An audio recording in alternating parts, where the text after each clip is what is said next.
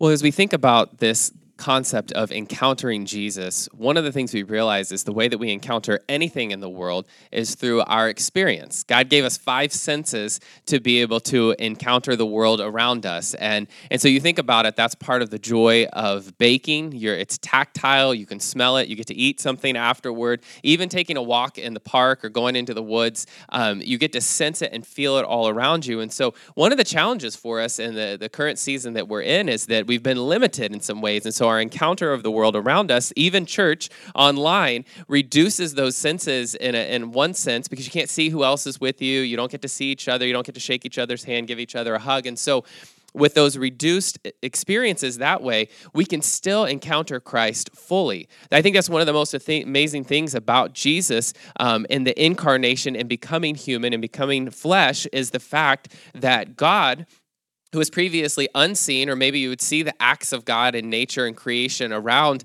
um, people, uh, now got to see Jesus and Jesus being God fully. And so there's this kind of rift in time that encounter or that happens in the encounter of Jesus, where the God who previously was unseen is now made seen and visible in front of people. And so it causes people to have such a, a, confused way of responding to Jesus. Some people are drawn in and drawn closer to Jesus, others recoil in their own uh, religious sense and piety and what their understanding of God is or what it was and so they come to this place of maybe being confused and then some you know drawn in and wanting to get closer. And so what we're doing in this series is we're wanting to have a fresh encounter with god through the person of jesus christ. And one of the ways we can do that is through scripture. And so even today what we want to do is look at one story in the gospels. There's so many where we can encounter jesus and the work of jesus but take one conversation conversation of Jesus with a religious leader, Nicodemus. This is in John chapter 3, and so you can start opening your Bible and turning to John chapter 3. But as we look at this encounter that Jesus has with one person, there's so much that we can draw out of it that's not just relevant for a person following Jesus, but even today in the current situation, in the current season that we're in. And so as we look at this together, may your heart be open to what God is speaking as we encounter Jesus together. But let's look at this now, and we're going to read from John chapter 3, starting starting in verse number one. Let's look at this together. It says, There was a man named Nicodemus, a Jewish religious leader who was a Pharisee. After dark one evening, he came to speak with Jesus. Rabbi, he said, we all know that God has sent you to teach us. Your miraculous signs are evidence that God is with you. Jesus replied, I tell you the truth, unless you are born again, you cannot see the kingdom of God. What do you mean? exclaimed Nicodemus. How can an old man go back into his mother's womb and be born again? Jesus replies, I assure you, no one can enter the kingdom of God without being born of water and the Spirit. Humans can only reproduce human life, but the Holy Spirit gives birth to spiritual life. So don't be surprised when I say, You must be born again. The wind blows wherever it wants. Just as you can hear the wind but can't tell where it comes from or where it is going, so you can't explain how people are born of the Spirit. How are these things possible? Nicodemus asked.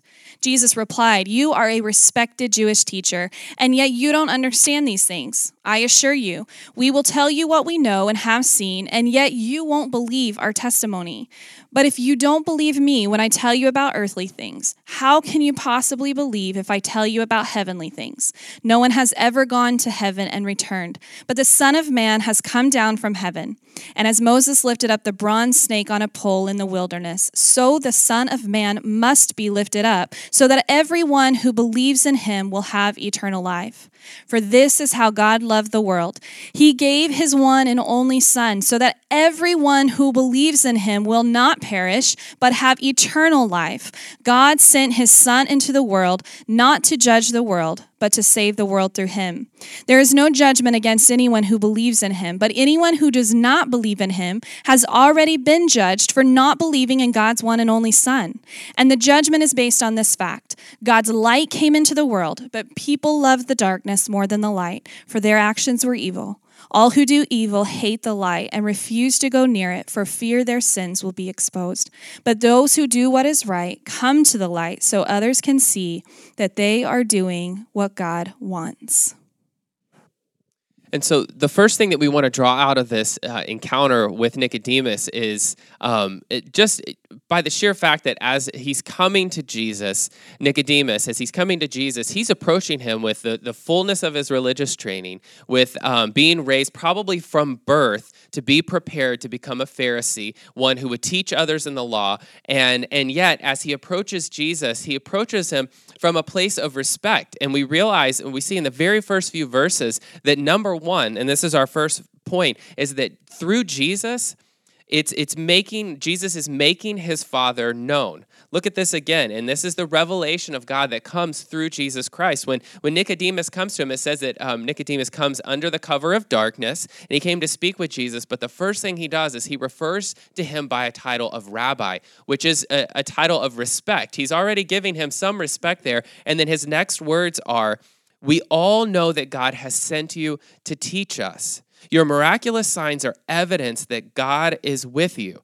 Now, this is so amazing because if you think about it, a lot of times the picture that we get of the, the Pharisees are that they are so against Jesus that they're denying the fact that he has anything to do with God. And we do see that in other places in the Gospels where they're, they're confronting and they're confused, but yet Nicodemus and the, and the group of other religious teachers that he's uh, a part of are somehow having conversations among themselves and saying, There's something of God that's being taught here. We can tell that God has sent you in some way. And even the approach of calling him rabbi says that there's value and worth in what is being taught and what's being displayed.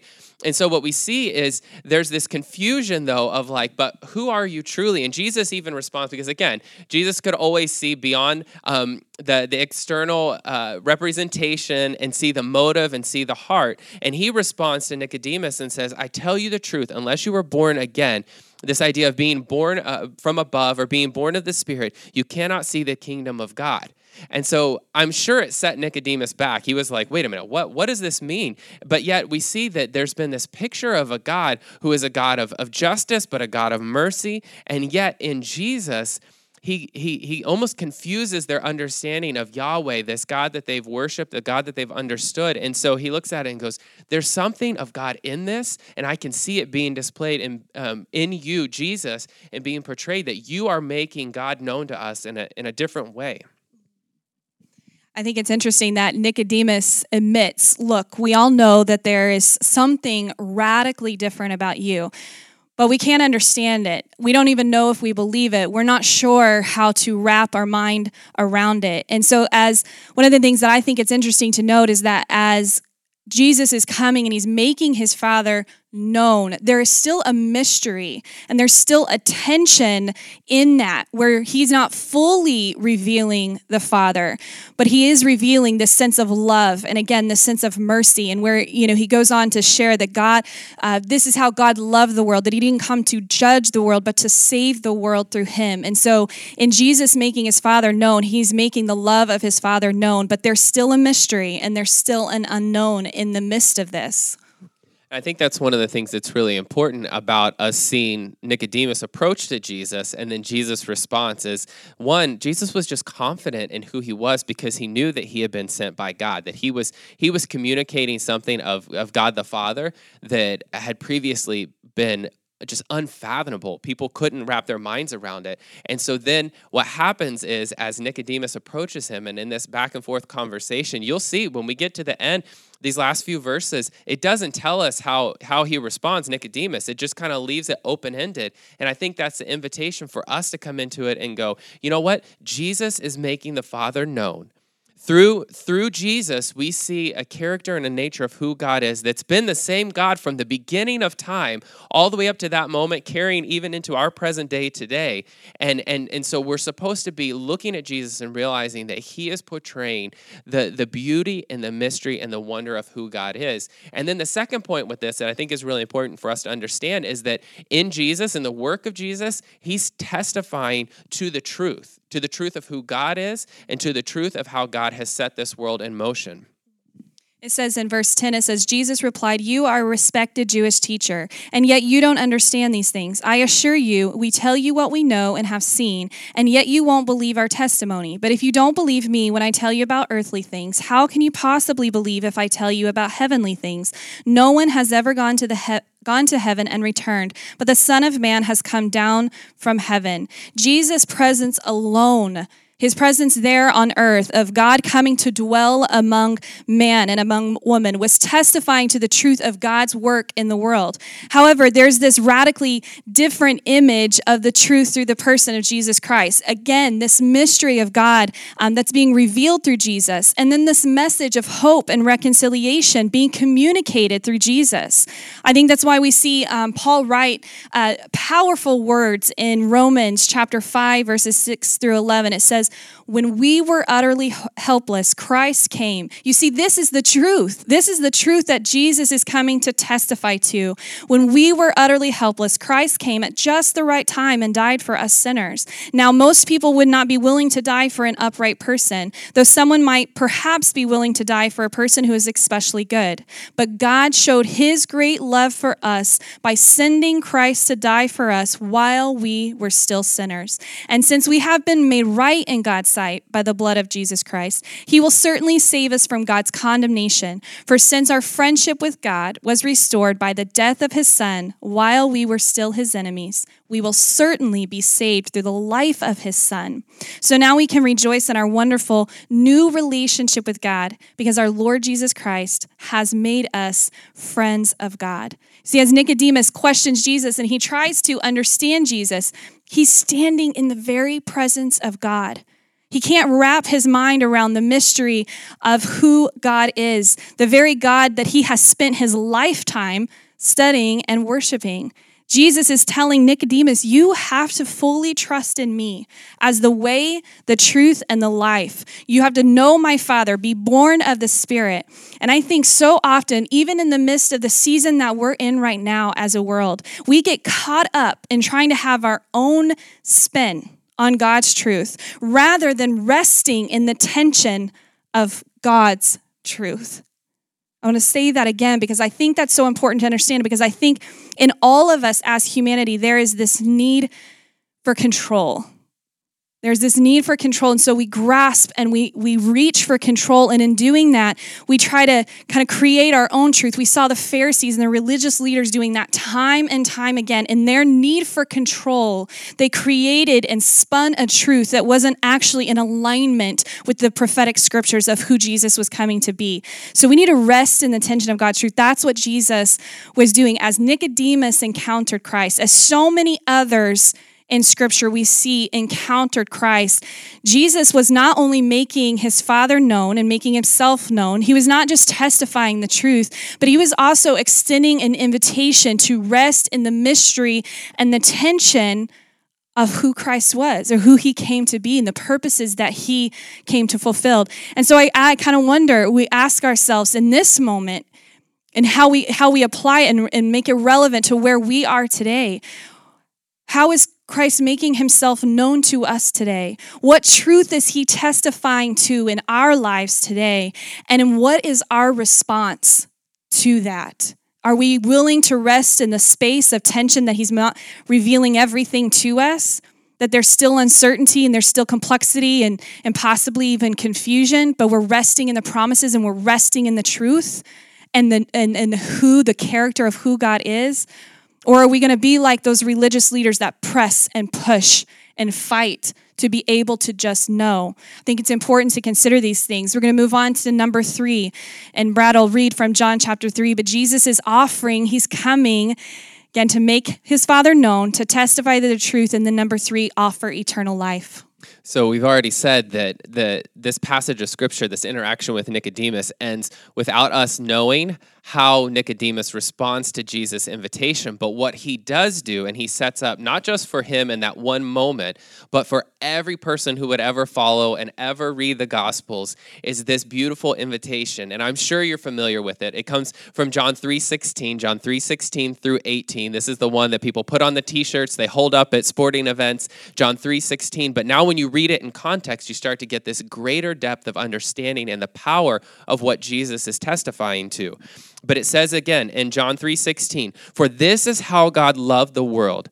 He gave his one and only son that whoever believes in him would not perish but would have eternal life. God has sent his son into the world not to judge the world, but to save the world through him." See, this is how it builds. It's not just enough to know God. It's not just enough to know the truth that Jesus is testifying to, but it actually comes to the second place of accepting this relationship with Jesus Christ, this invitation into the eternal life that flows through Jesus Christ. Part of what we talked about last Sunday, that Jesus is the source of life. And so when we read this verse now in context, part of what you're understanding is that Jesus has said, Hey, I'm here to be able to, to testify to who God is. I'm making the God the Father known through me. And so we see this rebirth, this new birth, this new understanding that's coming through Jesus Christ. So just as Jesus was born as a baby, and just as Jesus will die and be resurrected again, there's this continual cycle that we see displayed for us of being made new. That's part of the gift of eternal life. In the Gospels, we see that word um, life and life to the fullest. And what that is, is the, the Greek word zoe. It's this idea of a fullness of life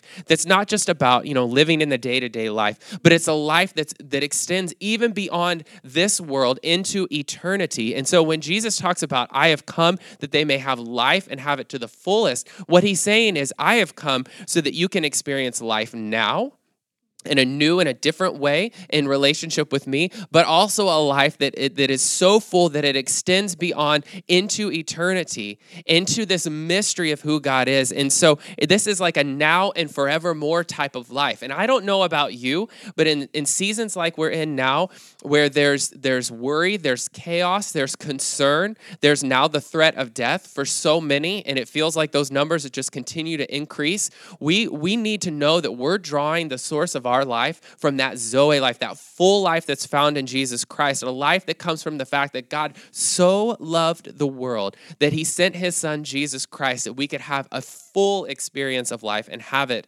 through him. And so it really comes to this place as we start to look at this, um, understanding and encountering Jesus through the work of Jesus, through the life of Jesus. It's yes, it it's a knowing God in a way that we had never previously known in humanity. It's it's testifying to the truth of who God is. It's receiving this offer of eternal life and realizing that through all of it, it's bringing us back to this place of recognizing that we have to have a God focused, God centered dependence not on anything else, but it's on God and God alone.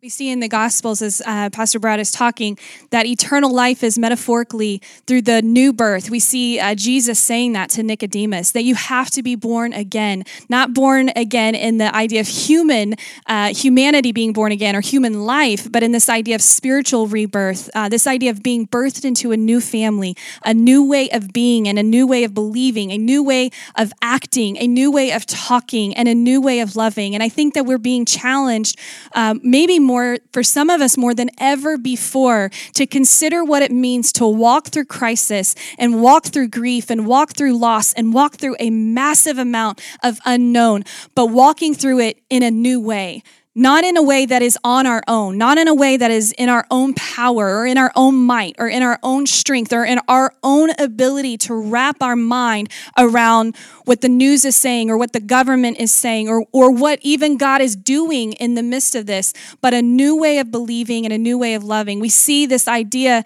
um, of, of eternal life, the metaphorical uh, pieces of eternal life being represented in John chapter 4 and John chapter 8, where he Jesus describes himself as the living water that will never run dry, that we, will satisfy uh, every thirst that's within us, the longings that we are sensing and feeling for community, the longings that we are sensing and feeling to know that our finances are stable, the longing that is within us to know that we're, we're going to be safe um, and that we're going to be healthy or that our families are going to be healthy and that we're not going to have to experience the death of a loved one. This longing that's inside of us that says, This can't last very long. Will it? It won't last very long. There's a longing and longings just regularly being um, pulled up within us. But Jesus reminds us that, yeah, I see that longing and I see that weakness in you, but I have come to bring life and to bring a life everlasting. And I'm going to provide a living water where you'll never thirst again. In John chapter 6, he says, He's the bread of life that we will never hunger again that he is our sustenance. He is our he, we are we have sufficiency in christ. And then as pastor brad said in john 15 we referred to it last week is that abiding and that remaining. He said i am the vine the source of life. And so it has to bring us back to this place of dependence on God, this place where we're willing to be transformed by God. Um, again, it's not just an eternal life for some time beyond this world, it's a life that begins now, for now into eternity. In John chapter 5, verse 24, it says, I tell you the truth, those who listen to my message and believe in God who sent me have eternal life. They will never be condemned for their sins, but they have already passed from death into life. We have no fear because we have life in Christ. And so, what we learn from the work of Jesus as we encounter Christ is they, um, that in the ancient scriptures, encountered Christ, where there were some absolutes.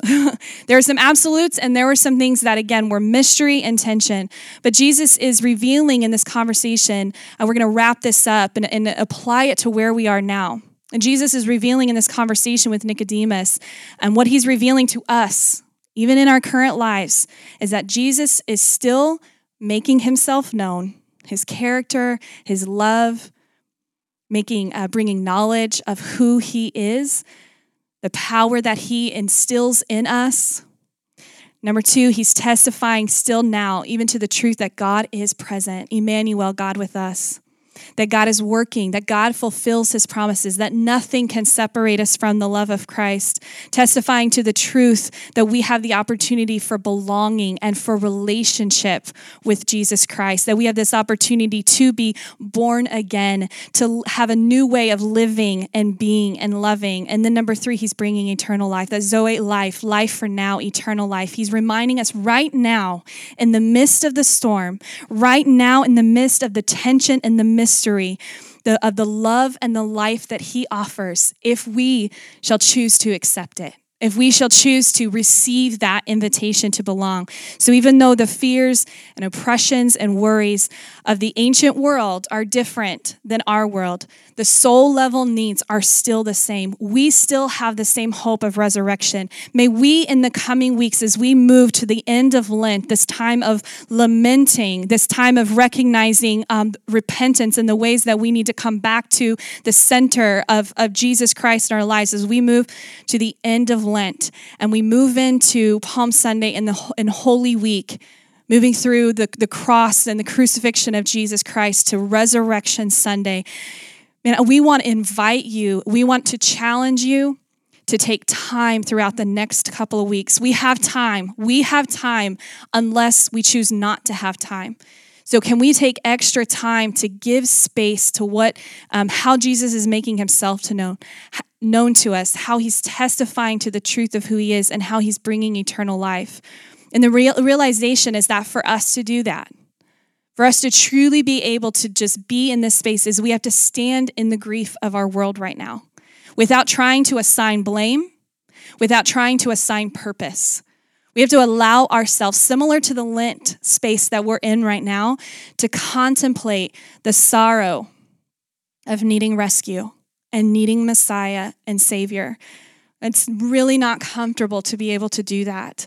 There's so much a part of us where we, we look at scripture and says, well, he's invited us to exchange mourning for joy, and we do exchange mourning for joy in a moment. There's many times that we're able to exchange mourning for joy, but sometimes he invites us asks us to hold both joy and mourning at the same time, simultaneously. And I, I, really, truly believe this is a season that we're in, and He's inviting us to do that. To trust in the Father is to rest in the moment and to be in that mystery and, and to know victory is coming. There's full revelation coming, but Jesus was holding them in a place of uncertainty.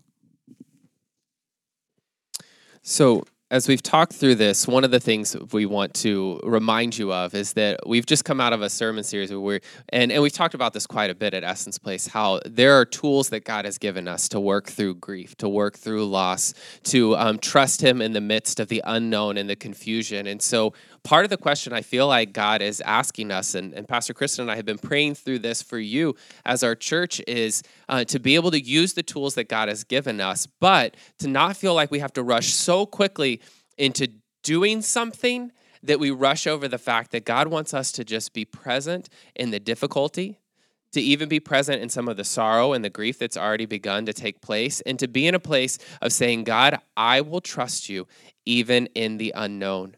I think that's one of the gifts of encountering Jesus is the fact that as we we we realize that that there's this revelation of God in Jesus, it, it, puts us in a place of knowing that we can we can trust Jesus, we can trust in the work of Jesus, we can trust in the revelation of Jesus, we can trust in the death of Jesus, and we can trust in the resurrection of Jesus. And so there's an order though to how all of that unfolds.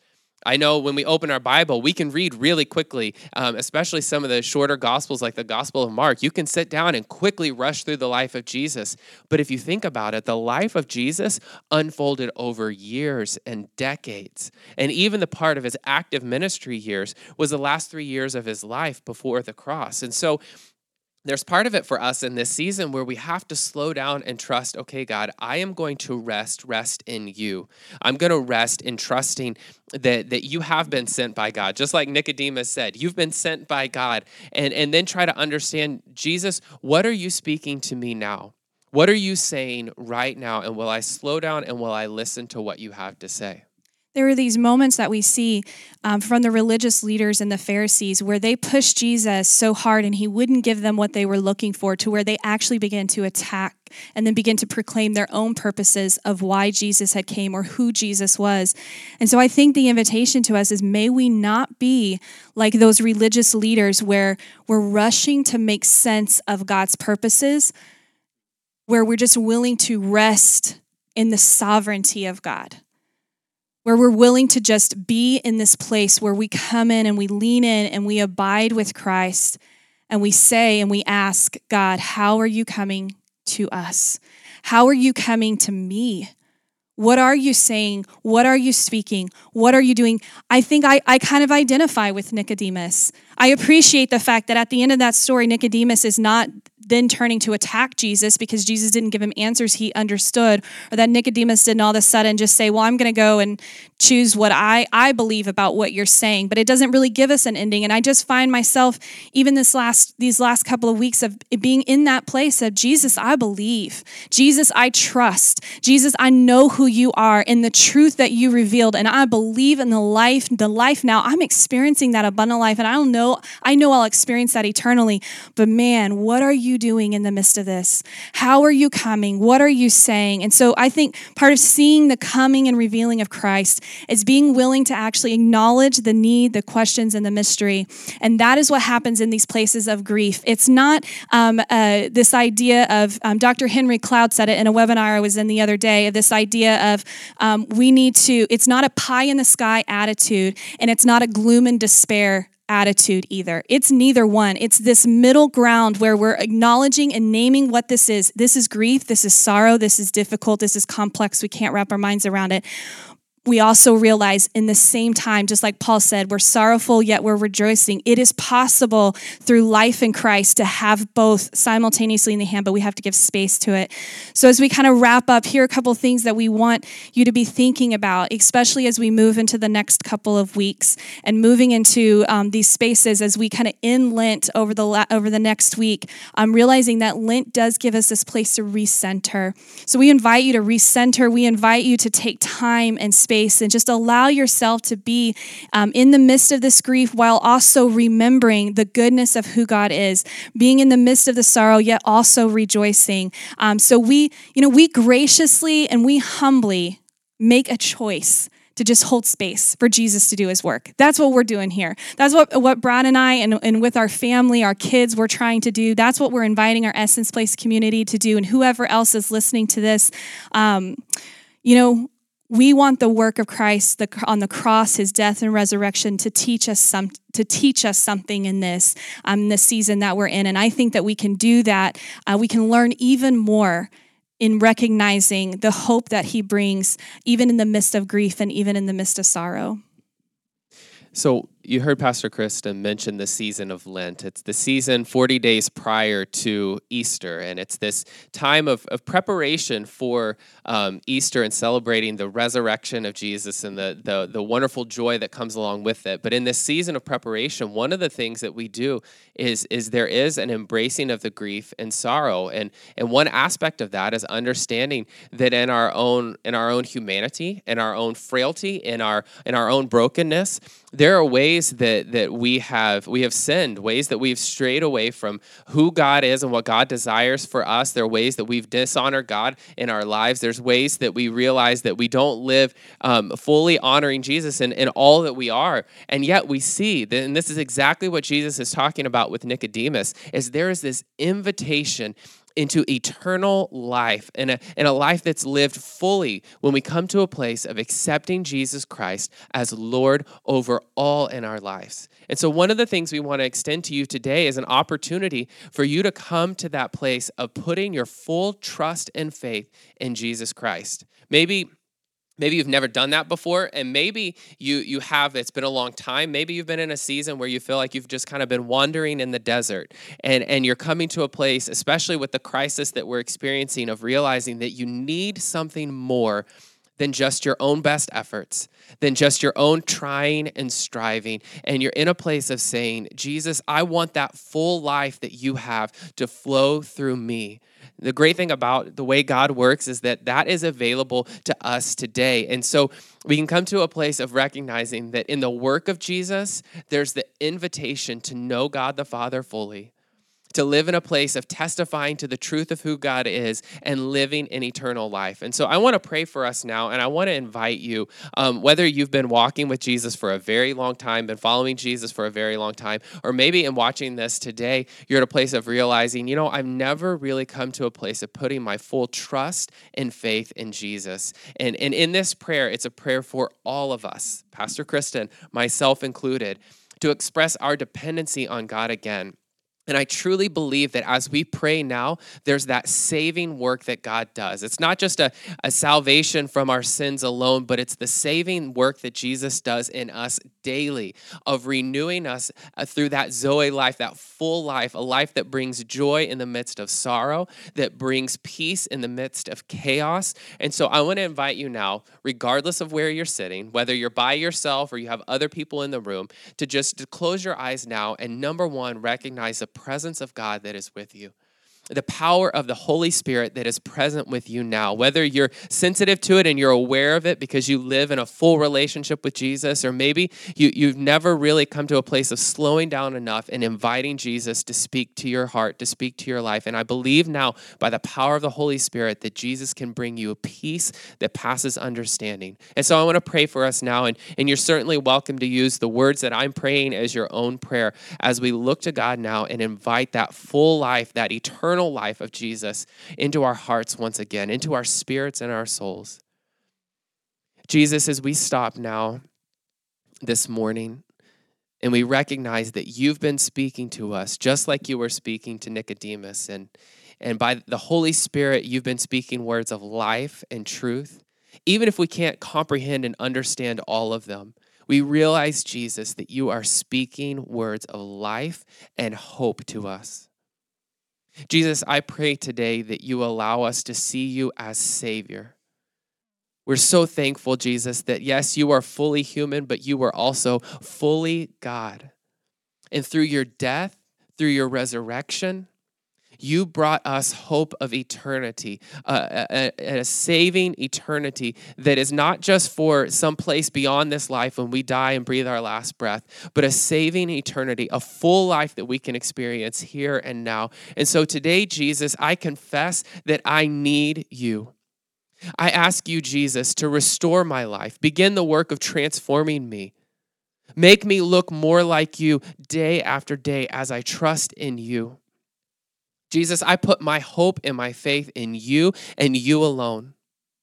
I pray, Jesus, that you would begin to reveal yourself to me, just like you were to Nicodemus and so many others that we read about in the Gospels, of, of giving us glimpses of God the Father and the fullness of God. Lord, would you work and speak to me today, I pray. And God, as you are as you are restoring us, I pray, God, that you remind us of who we are in you. That when we when we put our faith and our hope and our trust in you, when we place our lives in your hands, you call us sons and daughters. It's a reminder that we have a belonging in you, that we are at home with you. And so, Christ Jesus, that's our, our hope today It's not in a, in a quick end to a, a pandemic health crisis. Our hope is not in um, being quarantined long enough to know that you know everyone's going to be okay. Our hope isn't in um, just being able to survive another day or, or trying our hardest. But God, our hope is in Jesus Christ alone. And we're so thankful, God, that even in the midst of the dark, in the midst of the confusing, in the places where it feels like all hope is lost, Jesus, your spirit is there. And so we invite you to do that work that's talked about over and over again in the Gospels of bringing light into darkness. I pray, Jesus, that you would flood every home with the light of Jesus Christ right now. That there would just be this overwhelming sense of the peace of God filling each home. God, would you remind us at the depths of our souls that we are yours and our trust is in you alone? We pray all of this in faith in the name of Jesus Christ. Amen. I want to read one psalm as a, as a blessing over us before we go. Um, I love Psalm 103. The psalmist shows us this The Lord is compassionate and merciful, slow to get angry, and filled with unfailing love. He will not constantly accuse us, nor remain angry forever. He does not punish us for all our sins. He does not deal with us harshly as we deserve. For his unfailing love toward those who fear him is as great as the heights as the heavens above the earth. He has removed our sins as far from us as the east is from the west. The Lord is like a father to his children, tender and compassionate to those who fear him. For he knows how weak we are. He remembers we are only dust. Our days on earth are like grass, like wildflowers. We bloom, we die. The wind blows and we are gone as though we had never been here. But the love of the Lord remains forever with those who fear him. His salvation extends to the children's children of those who are faithful to his covenant and those who obey his commandments.